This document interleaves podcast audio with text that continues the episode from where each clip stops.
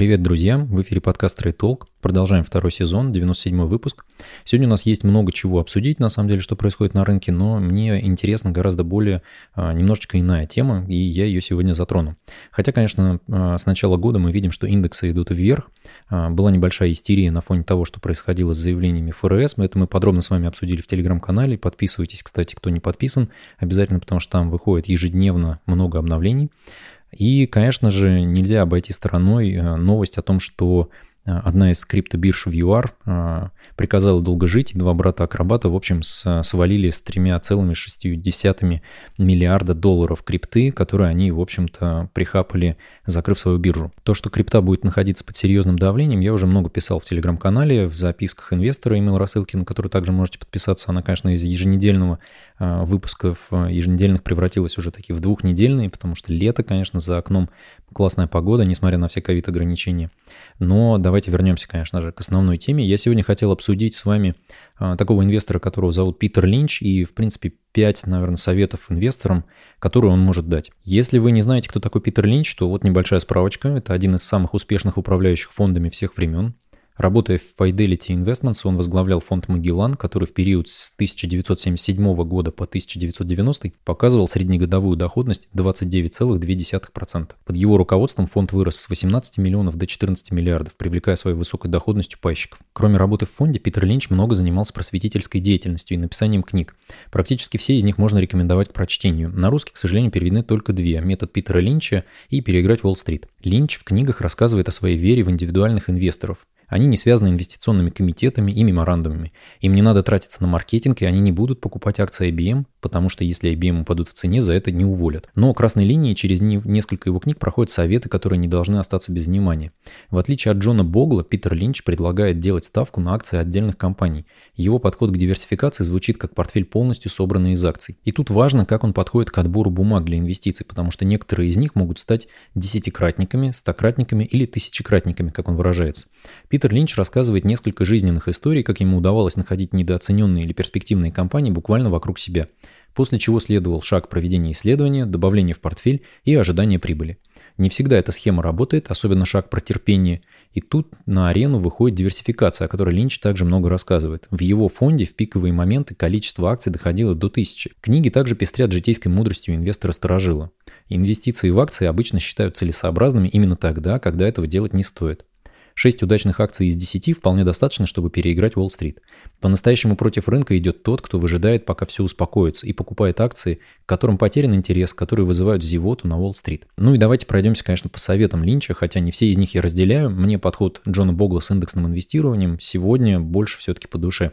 Я уже много писал в телеграм-канале, что избавляюсь сейчас от отдельных компаний, пересобираю портфель с точки зрения аллокации фондовой рынки, я уменьшаю долю России, увеличивать буду долю долларовых вложений, но я все-таки буду ждать ждать августа месяца. Как раз вот э, в Джексон-Холле будет совещание ФРС.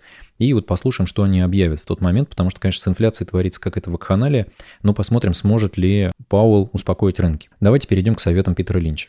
Во-первых, конечно, он пишет о том, что необходимо обеспечить себя и свою семью жильем. Сегодня много адептов ранней пенсии топят за аренду против покупки жилой недвижимости, тем более, когда она так выросла в цене. Вероятнее, это все из-за отсутствия денег, чем рационального подхода. Сам я также живу на съемной квартире. У меня математика простая, покупка такой же по жилплощади квартиры, что мы арендуем с 2019 года, обходилась бы ипотечным платежом в 160 тысяч рублей. Аренда с учетом сдачи своей небольшой двушки обходится в 30 тысяч в месяц. Но были бы у меня свободные, условно, да, назовем это в кавычках, 25 миллионов, обязательно купил бы жилую недвижимость. Не обязательно в Москве. Совет номер два. Выбирая акции, всегда делайте собственное исследование индустрии и компании. В отличие от крупных инвестиционных домов, вы можете обнаружить отличные компании вокруг себя, в магазине, автосервисе, да и просто в интернете. Не всегда они могут быть интересны квартирам инвестбизнеса, но могут быть весьма перспективными. Осознайте важность диверсификации. В подкасте на эту тему уже был выпуск, оставлю ссылку в описании к ролику. Если коротко, то диверсификация – это ваша страховка от ставки на единственную лошадь, которая может и не сыграть. Обратите внимание на то, что происходит сейчас с криптой. Все те инвесторы, которые залетали в январе, да, наслаждались февралем и катятся вниз вот постепенно, и мы видим, что, конечно же, к отметке в 20 тысяч вполне вероятно у нас крипта может прилететь. Представьте, что вы купили ее на 60, и сейчас она стоит 20.